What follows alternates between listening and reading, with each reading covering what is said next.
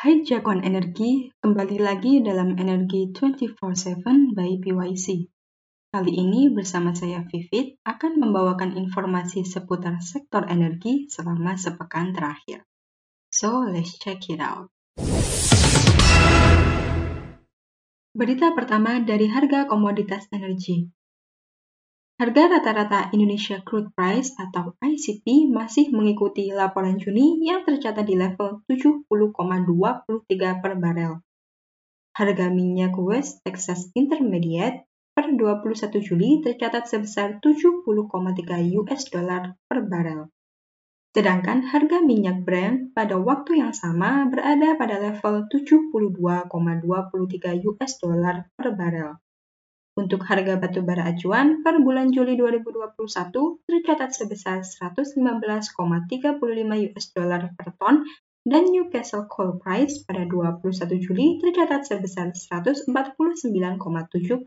US dollar per ton. Berita selanjutnya datang dari sektor migas. Realisasi lifting migas semester 1 tahun 2021 masih di bawah target. Berita diakses dari bisnis.com pada tanggal 16 Juli 2021.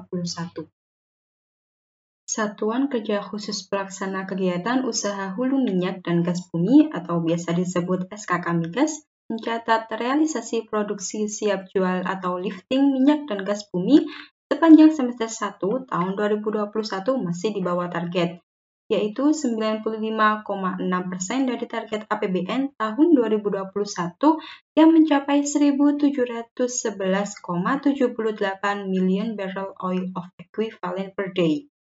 Dari jumlah tersebut, lifting minyak mencapai 95% dari target APBN tahun 2021, sementara lifting gas sebesar 96,3%. Meskipun lifting migas bulan Juni dan Juli sudah meningkat, namun karena capaiannya rendah di awal tahun, maka average satu semester masih belum mencapai target. Adapun untuk mengejar capaian target lifting, SKK Migas dan kontraktor kontrak kerjasama atau KKKS tengah bergotong royong merealisasikan program Filling the Gap atau FTG. Melalui program FTG telah ada tambahan minyak rata-rata 1.900 barel minyak per hari.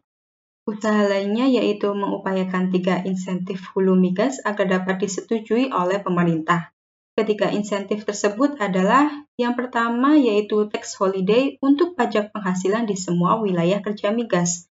Yang kedua, penyesuaian biaya pemanfaatan kilang LNG Badak sebesar 0,22 US dollar per million British thermal unit. Dan yang terakhir yaitu dukungan dari kementerian yang membina industri pendukung hulu migas, yaitu industri baja, perik, dan jasa terhadap pembahasan pajak bagi usaha penunjang kegiatan hulu migas. Selain itu, SKK Migas juga mencatat sejumlah kinerja hulu migas selama enam bulan pertama tahun ini. Realisasi penggantian cadangan migas atau reserve replacement ratio mencapai 21,11% dari target. Kemudian, realisasi pengembalian biaya operasi mencapai 44% dari target. Sementara itu, investasi hulu migas baru mencapai 39,7% dari target, serta capaian penerimaan negara dari hulu migas sebesar 91,7% dari target. Berita selanjutnya datang dari sektor EBT. Melihat kesiapan industri komponen PLTS, ESDM perlu tingkatkan riset. Berita diakses dari Kata Data pada tanggal 19 Juli 2021. Meski begitu, masih banyak hal-hal yang perlu ditingkatkan dalam pengembangan modul energi surya. Seperti diketahui, PLTS masih sulit memenuhi tingkat komponen dalam negeri yang ditetapkan oleh pemerintah, yaitu sebesar 60%. Ketua Umum Asosiasi Energi Surya Indonesia atau AESI, Fabi Tumiwa mengatakan, hal tersebut lantaran produksi komponen untuk modul surya terkendala pada ukuran dan kepastian pasar. Pasalnya, pertumbuhan PLTS di dalam negeri sangat rendah, yaitu hanya sebesar 50-60 MW per tahun. Sementara itu, produksi modul surya kurang dari 10% dari kapasitas produksi, Padahal untuk membangun industri komponen modul surya, minimal permintaan perlu PLTS sebesar 500 MW per tahun. Untuk itu, pemerintah perlu menciptakan permintaan PLTS sebesar itu melalui berbagai instrumen kebijakan dan program. Menurut Fabi, jika investor melihat ada political will dalam bentuk kebijakan yang ambisius, regulasi yang ramah terhadap PLTS, dan ada konsistensi, maka investor akan memutuskan untuk membangun fasilitas produksi komponen modul surya dan balance of system dari PLTS, seperti inverter, controller, dan sebagainya. Pemerintah sendiri menargetkan pembangunan PLTS atap mencapai 2.145 MW sepanjang tahun 2021 hingga 2030. Dari jumlah tersebut, pembangunan PLTS atap akan didominasi untuk bangunan dan fasilitas BUMN, kelompok rumah tangga, industri dan bisnis, pelanggan PLN dan kelompok sosial, serta gedung pemerintah. Selain itu, Wakil Ketua Komisi 7 DPR, Edi Suparno, mengatakan insentif untuk mendorong produksi komponen pembangkit EBT di dalam negeri nantinya akan dituangkan dalam peraturan pemerintah bahkan dalam keputusan menteri yang merupakan aturan turunan dari Undang-Undang EBT. Saat ini, RUU EBT juga telah dikirim ke Badan Legislasi untuk proses harmonisasi. Setelah itu akan dibawa ke paripurna untuk ditetapkan sebagai RUU inisiatif DPR guna dibahas dengan pemerintah. Kemungkinan bulan September atau Oktober bisa selesai. Kebutuhan komponen pembangkit listrik tenaga surya atau PLTS diprediksi akan terus meningkat. Hal ini seiring dengan upaya pemerintah dalam mengejar target bauran energi bersih, salah satunya melalui EBT. Namun, guna memenuhi hal tersebut, produksi komponen untuk modul surya membutuhkan kesiapan industri di dalam negeri. Oleh sebab itu, Kementerian ESDM mendorong adanya keterlibatan stakeholder untuk meningkatkan riset komponen dari pembangkit surya. Contohnya, terbitnya Permen ESDM nomor 2 tahun 2021 tentang penerapan standar kualitas modul fotovoltaik silikon kristalin merupakan hasil dari riset mengenai kualitas modul surya yang sesuai standar internasional. Berita selanjutnya datang dari sektor batubara permintaan Cina akan pengaruhi harga batu bara di semester 2 2021. Berita diakses dari bisnis.com pada tanggal 19 Juli 2021. Direktur Eksekutif Asosiasi Pertambangan Batubara Indonesia atau APBI, Hendra Sinadia, menilai pergerakan harga batu bara di semester 2 tahun 2021 akan banyak dipengaruhi oleh permintaan dari Cina. Menurutnya, jika permintaan batu bara dari Cina menurun, harga batu bara berpotensi tertekan.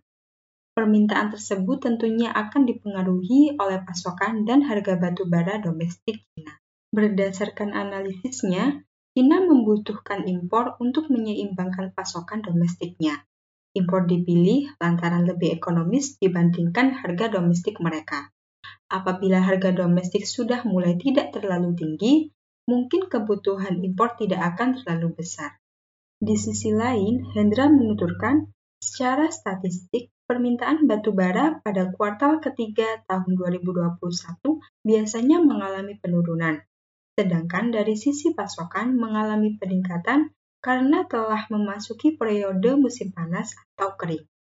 Selain itu, permintaan batu bara juga akan dipengaruhi oleh kebijakan larangan impor batu bara Australia oleh pemerintah China. Apabila hubungan kedua negara tersebut membaik, maka bisa saja harga batu bara menjadi tertekan. Meski begitu, hal tersebut dinilai cukup sulit untuk diprediksi. Adapun harga batu bara acuan atau HBA tercatat menembus angka 115,35 US dollar per ton pada Juli 2021. HBA Juli tersebut mencetak rekor tertinggi sejak Desember 2011 yang mencapai 112,67 US dollar per ton. Berita selanjutnya datang dari sektor listrik. PLN perpanjang stimulus hingga Desember, cek penerimanya. Berita diakses dari bisnis.com pada tanggal 20 Juli 2021. PT Perusahaan Listrik Negara atau PLN menyatakan akan menjalankan keputusan pemerintah untuk kembali memperpanjang pemberian stimulus listrik hingga Desember 2021. Pemberian stimulus listrik merupakan upaya pemerintah untuk meringankan beban masyarakat di tengah pandemi COVID-19. PLN berharap perpanjangan stimulus listrik dapat mendorong masyarakat dan pelaku usaha tetap produktif, serta meningkatkan daya beli masyarakat di tengah pandemi COVID-19. Stimulus listrik yang diberikan kepada pelanggan golongan rumah tangga, bisnis kecil dan industri kecil dengan daya 450 volt ampere, yaitu sebesar 50% diskon tarif listrik dengan maksimal penggunaan 720 jam nyala. Sementara itu, untuk pelanggan golongan rumah tangga dengan daya 900 volt ampere bersubsidi, diberikan diskon sebesar tarif listrik 25% dengan maksimal penggunaan 720 jam nyala. Selain itu, juga diberikan pembebasan biaya beban atau abonemen, serta pembebasan ketentuan rekening minimum sebesar 50% bagi pelanggan industri, bisnis, dan sosial diskon akan diberikan secara langsung kepada pelanggan. Bagi pelanggan pasca bayar, diskon diberikan dengan langsung memotong tagihan rekening listrik pelanggan. Sementara itu, untuk pelanggan prabayar, diskon tarif listrik diberikan saat pembelian token listrik. Sekian Energy 24/7 minggu ini. Jangan lupa untuk subscribe channel YouTube PYC dan follow semua akun sosial PYC. Stay safe and see you next week.